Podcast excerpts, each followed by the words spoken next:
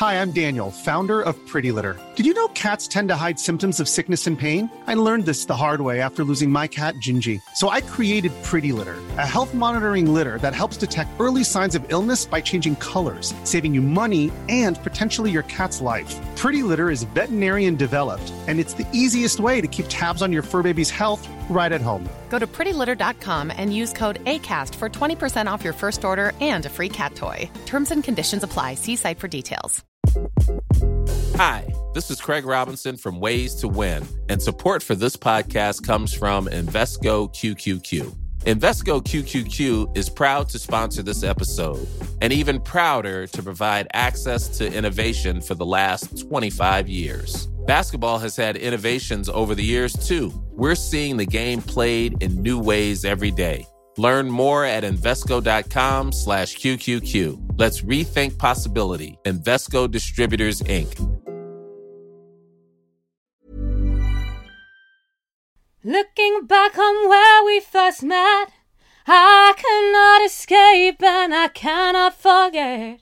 Southgate, you're the one. You still turn me on, and football's coming home again.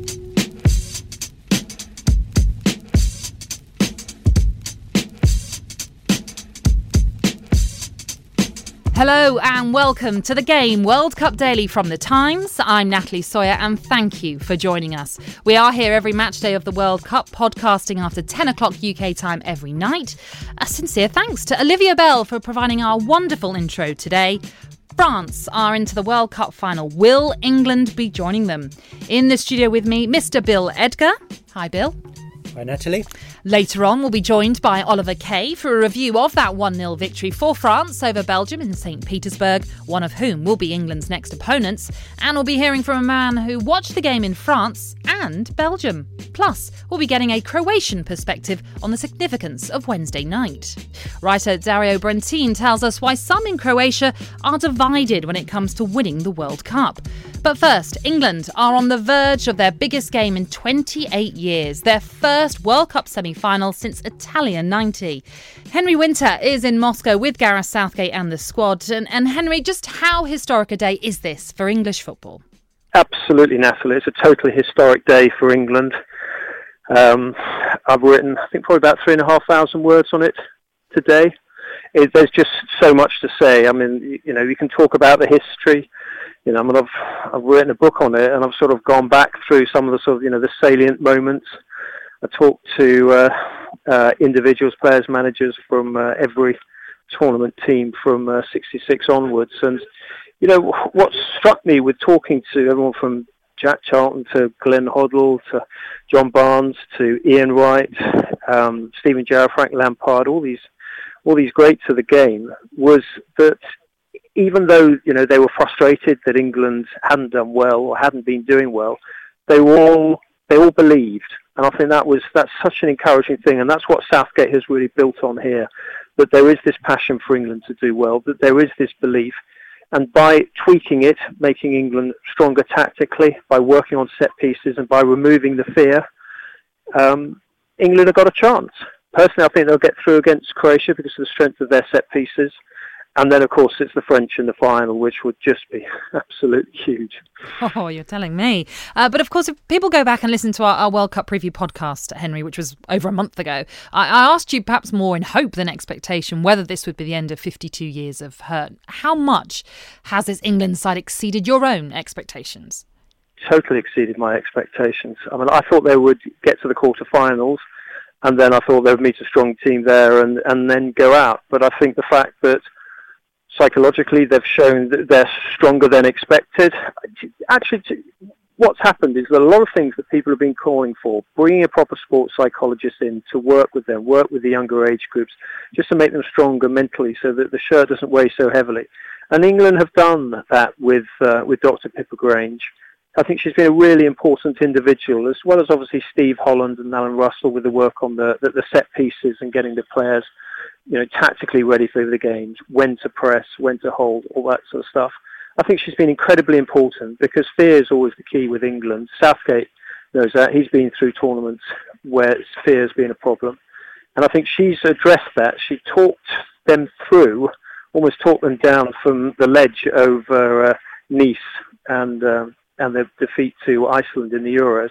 But some of them were scarred by that, and I think she's tackled that scar tissue. And, and England have been able to free themselves from that and, and move on. They're a very fearless bunch. I know they're sort of young. I know they're not too many of the older players who carry the baggage of history. But I do think there's something very sort of fresh and free of the uh, the old inhibitions. Well, someone, of course, who is young in the squad is Raheem Sterling. He continues, Henry, to divide opinions with fans. What's your own opinion of him on how he's getting on in Russia? And Southgate had further praise for him, didn't he, in his press conference?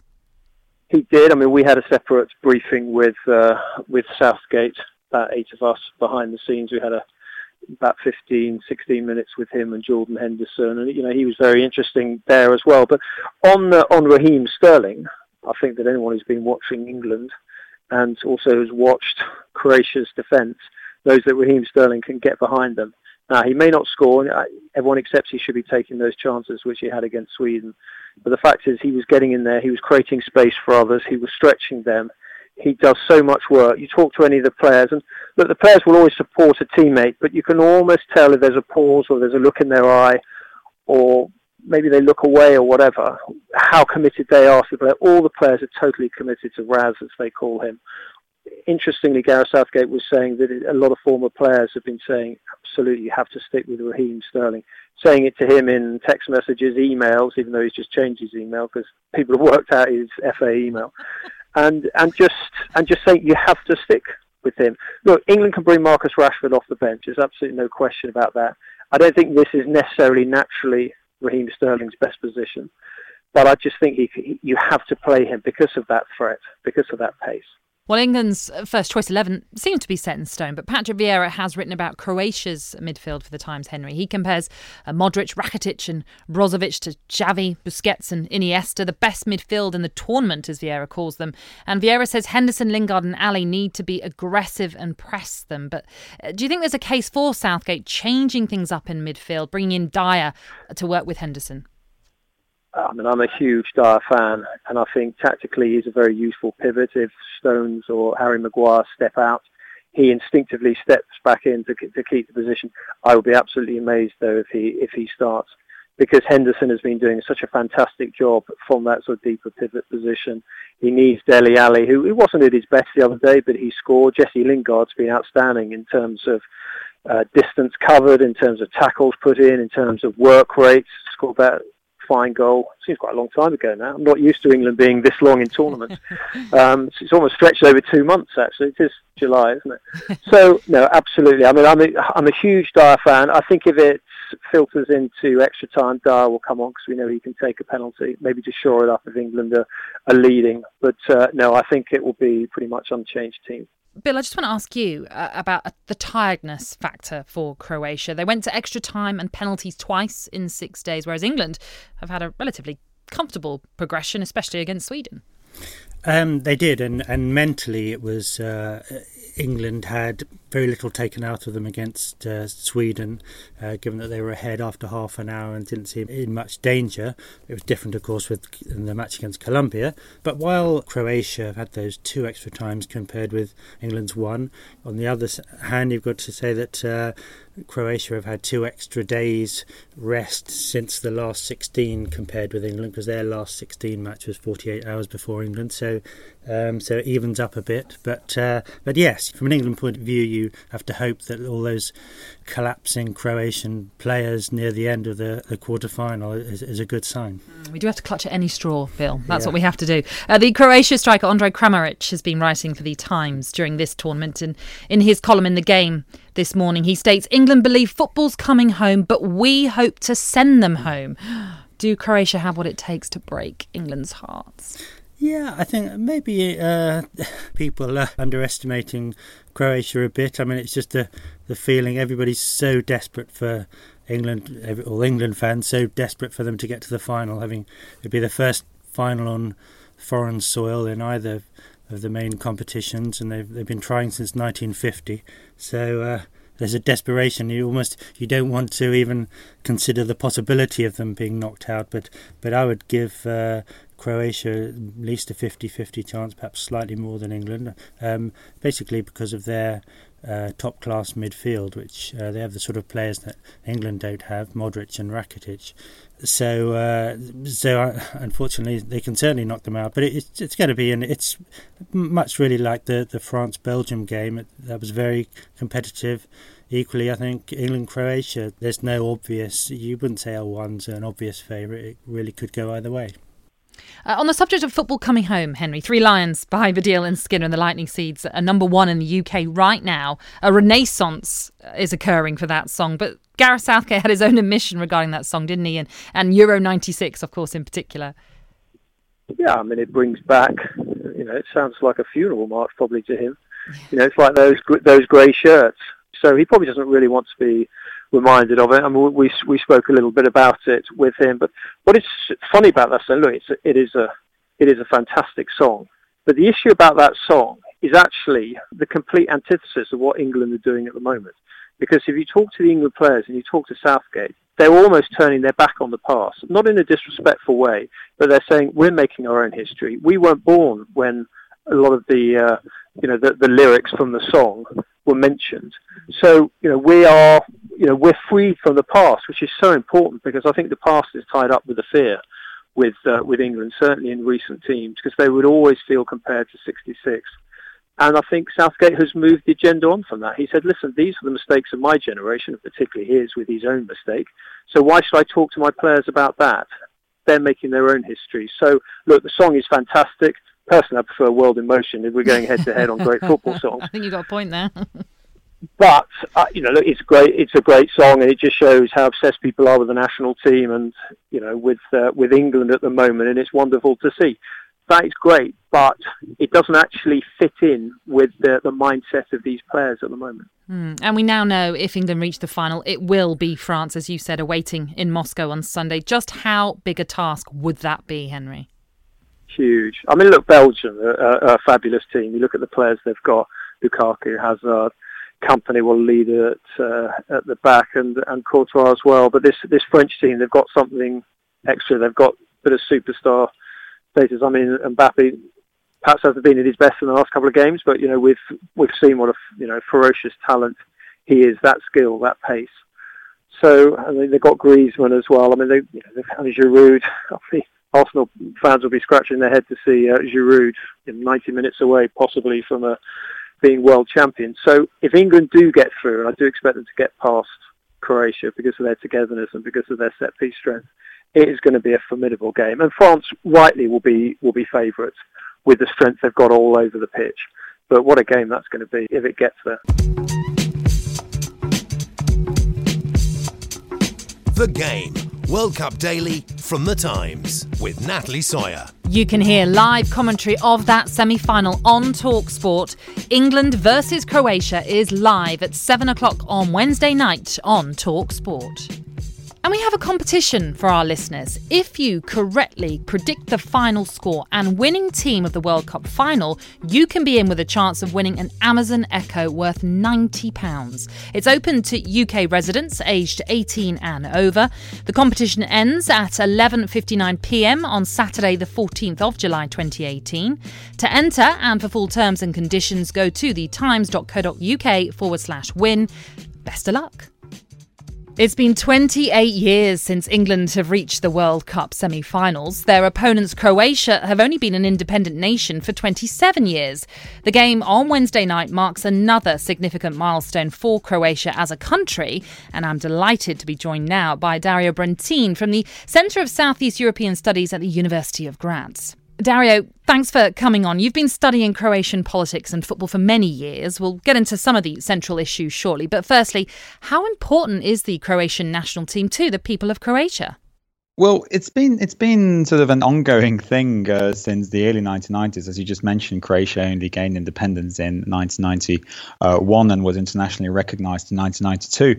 Um, and throughout that time, it was particularly the first president of Croatia, Franjo Tudjman, who was a nationalist and an authoritarian, but who was well aware of the galvanizing effect that football can have on a society, both as sort of as an ambassador in international context, but also as a homogenizing force uh, within a society that is going through, um, well, a bloody conflict and war. Um, so there's been um, so this concept of the state building and nation building sport, and not just football, but also other team sports who've been very successful throughout the 1990s and beyond, have been sort of uh, linked to linked with this state building project of the 1990s, and have since become sort of a pillar or a sacred center of, of Croatian identity. So it's it's impossible to talk about Croatian national identity and not to talk about football. And this is sort of where my my research delves into. Croatia haven't been to the semi-finals for, for 20 years when their hero was uh, Davor who won the Golden Boot in France. He's now the president of the Croatian Football Federation. But is it right in me thinking that his status as a national hero has shifted somewhat? Mm, yeah, very much so. I mean, what I've just mentioned uh, pretty much established let's call it a cult of the national team in the late 1990s, particularly uh, through the World Cup 1998 in France. But let's say over the last 10 to 15 years, that status has been sort of slowly eroding, crumbling, mostly due to the fact that the FA, or let's go go about it from a different perspective. A lot of the fans uh, felt that the FA in Croatia had been privatized by a certain number of, of people who had been running Croatian football in their own personal interests, questions of corruption, questions of nepotism and informal practices.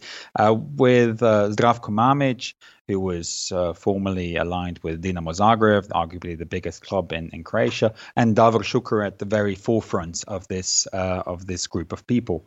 So over the last uh, let's say six, seven, eight years, there's been an ongoing almost war between organized football fan groups and the FA, and arguably that has um, that has seen its peak in 2016 uh, at the Euros uh, when Croatia played uh, the Czech Republic and Croatian fans uh, managed to interrupt the game and actually uh, sort of um, almost almost get Croatia kicked out. And they were arguing uh, that this was sort of a cry for attention or a cry for help in order to get international uh, media attention on Croatia and onto Croatian football. So yeah, Davor Šuker is no longer this sort of shining star that he was in 1998, but there's certainly a variety of of, of uh, critical voices towards him and also the way that Croatian football has been run for quite some time now. Uh, so, uh, in some ways, would, would Croatian football fans be a little bit torn? Because if they win, is that a win for, for Šuker and the federation, which obviously they're sort of against? No, I wouldn't say that because one has to differentiate between organized football fans and ordinary people who are sort of in this due to the carnivalesque experience of uh, football fandom every couple of years or every four years. So there's a big difference between the two. Uh, and organized football fans are certainly not a majority in the current sort of state of, of, of a nationalist uh, frenzy that has engulfed Croatian society. I'd say that most people uh, in Croatia uh, would be very happy uh, to see Croatia go to the finals and actually win uh, the World Cup. And those, uh, those as you as as you referred to, those who would want them maybe not to do that well don't do that because they hate Croatia or because they don't love Croatia. Quite on the contrary. Um, they do that because it would potentially jeopardize their entire uh, fight for a more democratic Croatian football. Because it would, as you said, give the power holders in Croatian football a significant amount of not just economic, but more importantly, cultural, arguably, or more importantly, uh, cultural and and uh, social capital. Um, so yeah, I guess there's a couple of people rooting uh, for for for England and Croatia as well. I'm just not sure whether that is the majority of Croatian society. Mm. And I know, Dara, you, you sort of touched on Zdravko Mamic, a man considered to be the most powerful figure in Croatian football, who was sentenced to six and a half years in jail for corruption. But Luka Modric was kind of involved in that uh, court case, wasn't he? And he's been charged with perjury. Uh, so he's not so much of a hero back home, is he? Well, again, you know, you have to differentiate between these two sets of fans. Uh, on the one hand, you see uh, anti Luka Modric graffiti. Some of his murals have been uh, have been sprayed on with with anti Modric graffiti. On the other hand, uh, I was at the game uh, Croatia against Nigeria, and there were there were 15,000 people, roughly, I'd say, from Croatia who were chanting his name. So it's not that clear cut. He's certainly also become a more polarizing figure. And one one may say that, uh, or at least I, I I think that one can argue that uh, people with uh, such responsibility as the team captain of the Croatian national team, uh, they should be held accountable and maybe to a higher moral standard.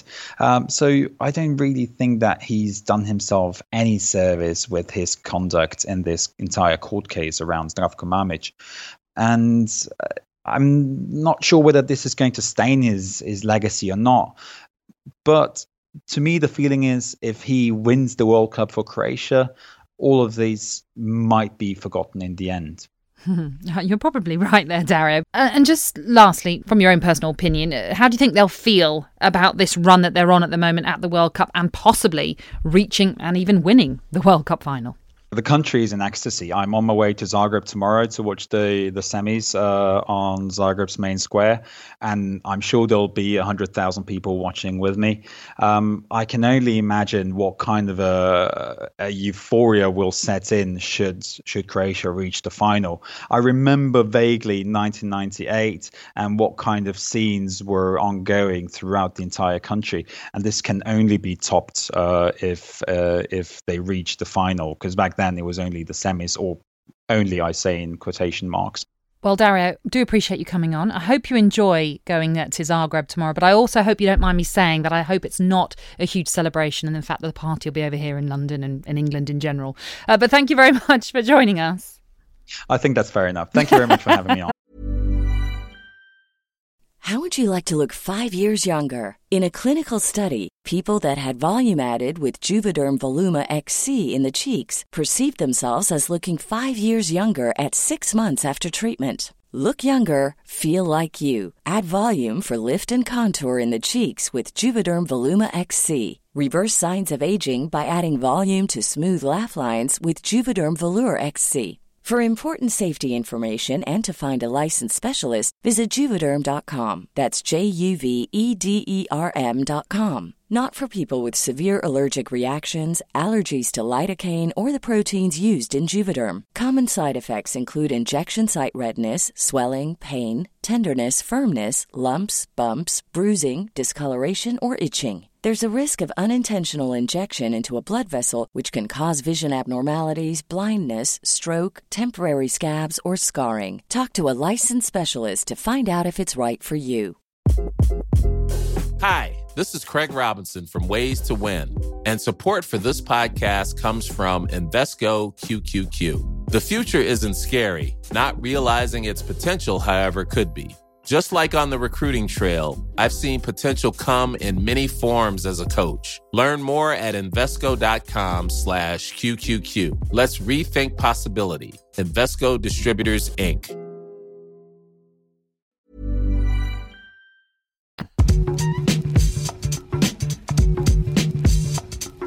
We will be giving you a Times trivia teaser question every day on every podcast as provided by Bill Edgar, who is sat opposite me. And last time out, we asked you which member of France's starting 11 in the quarter-final win over Uruguay was not born in France. Who was it, Bill?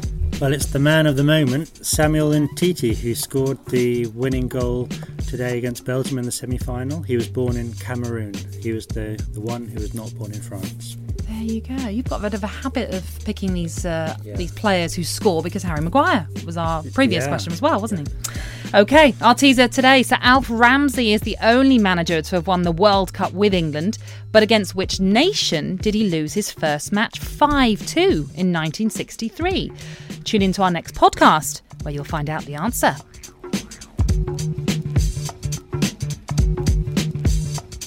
France are through to their third World Cup final after a 1 0 win over Belgium in St. Petersburg. As we mentioned, Samuel Umtiti with the only goal six minutes into the second half. The top scorers in the competition could not find an equaliser in front of the watching Mick Jagger in the crowd. It goes to show you can't always get what you want. Hmm. Sorry, I blame the producer Charlie for that.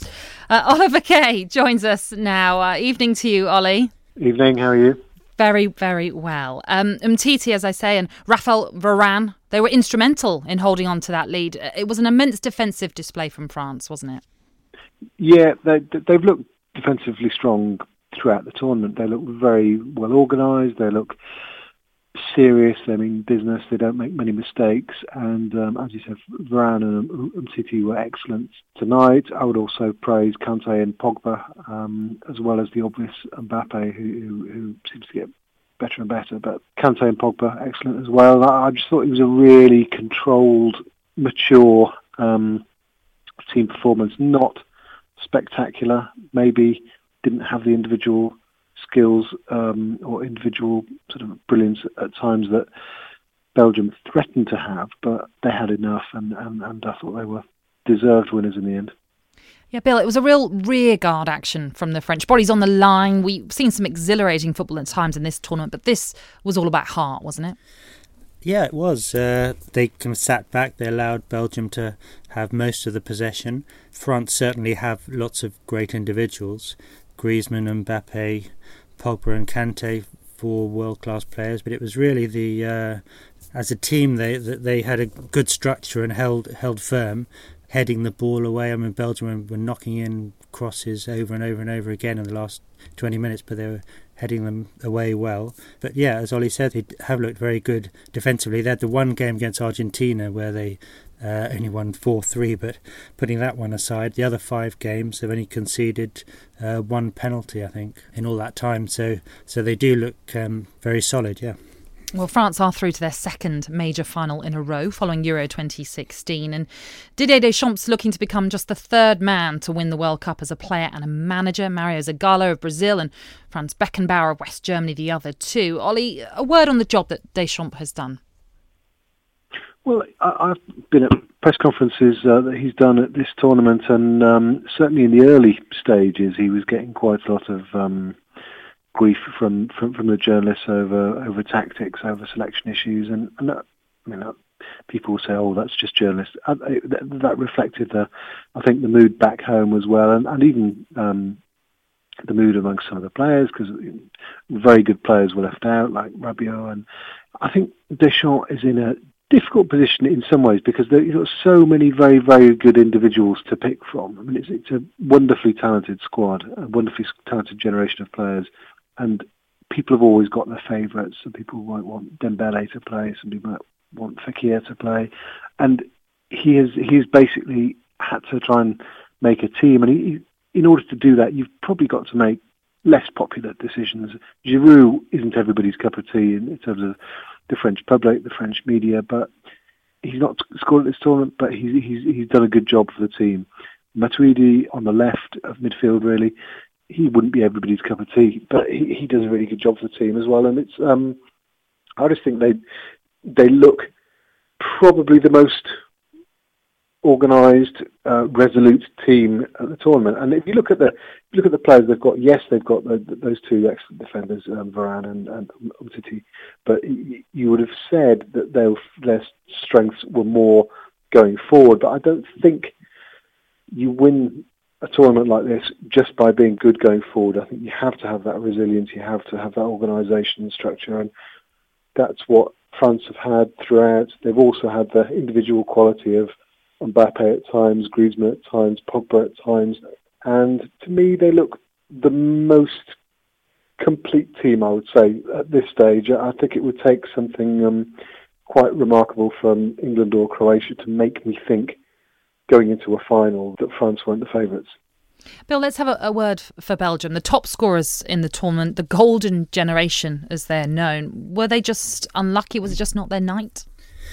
Um, I think France uh, edged it. I think it was a fair enough. Um, they, you know, they they tried their hardest. They, uh, Hazard sort of shifted places. De, uh, De Bruyne shifted around the pitch, moved around. They were quite inventive tactically. They had the three at the back: uh, Alderweireld, Kompany, and uh, Vertonghen. And, and while uh, Chadli was a right wing back, there was no real left wing back because Hazard dropped back there occasionally. So they were they just decided they didn't really need a conventional left wing back. The first 20 minutes it started off quite well for them. So Martinez tried his best. He had uh, Fellaini in there, and uh, it wasn't just kind of one one plan that didn't work and that was it. I mean, they they, they tried their best, but I think uh, they've been criticised for not being a, a team, just a collection of individuals.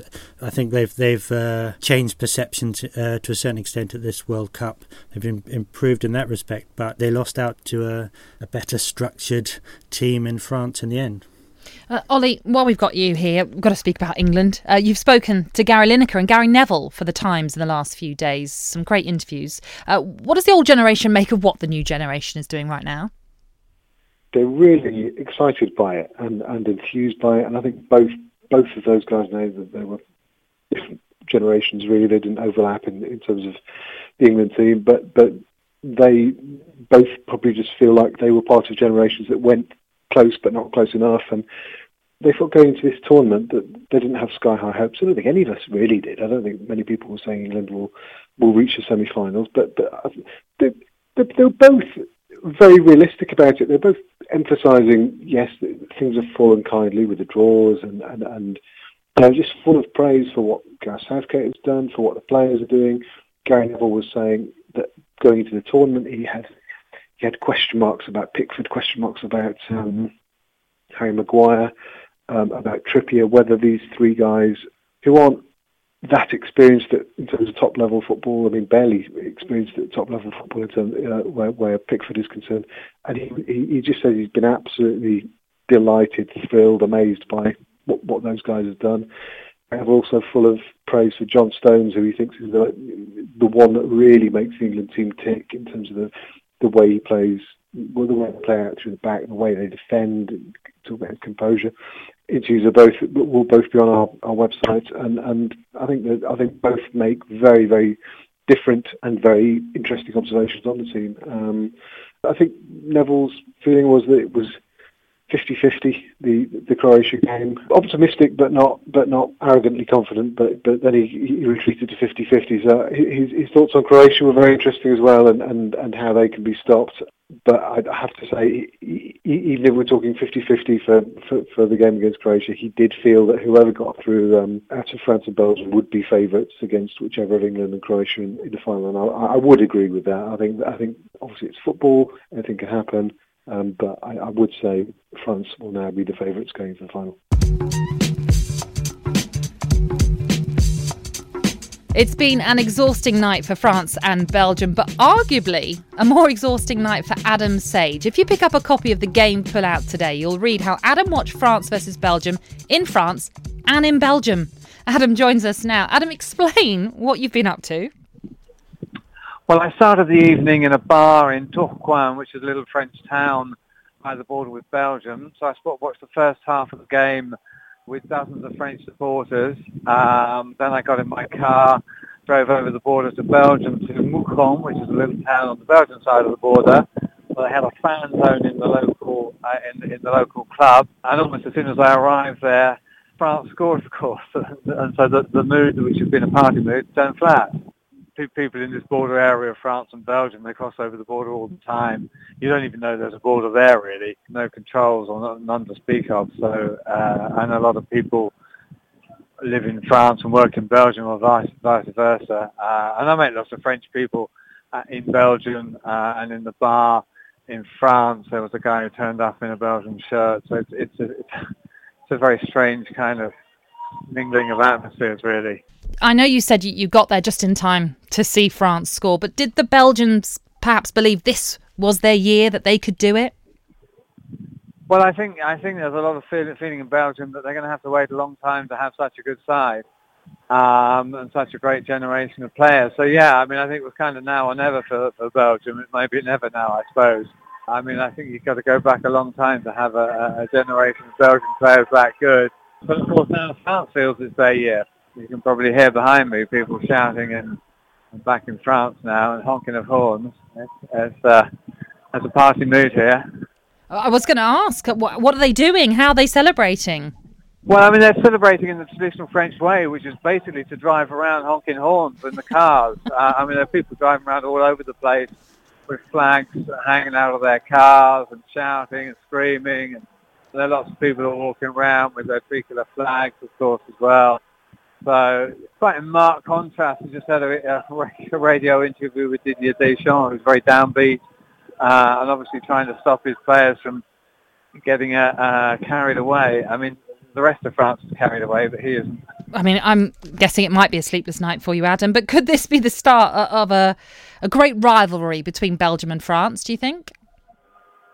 No, I don't think so. Really, I mean, I mean the Belgians would have loved to have beaten France, uh, a bit like the Scots love to beat the English, really. But the French are very fond of the Belgians, really. I don't think there'll be a big rivalry there. It's very friendly, really. Mm. Well, Adam, we appreciate you coming on. Go and enjoy that party in France, and thank you very much. Okay, okay. I think you're right. It's going to be a sleepless night. enjoy. That's it for now. Many thanks to my guests today Bill Edgar, Dario Brentin, Adam Sage, Henry Winter, and Oliver Kay. Subscribe to The Times and The Sunday Times to enjoy award winning journalism online and on your smartphone or tablet for just a pound a week for your first eight weeks. Search The Times subscription for more information. Don't forget to rate, review, and subscribe to us on Apple Podcasts or your preferred podcast supplier. We'll be back on Wednesday night when we know who France will play in the World Cup final. Will it be Croatia or will it be England? The game is brought to you by The Times. For more information and more podcasts from The Times, head to thetimes.co.uk.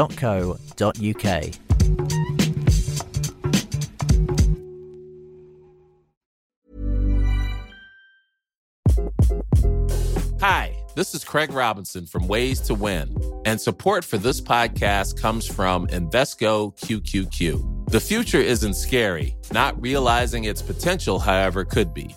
Just like on the recruiting trail, I've seen potential come in many forms as a coach. Learn more at Invesco.com slash QQQ. Let's rethink possibility. Invesco Distributors, Inc.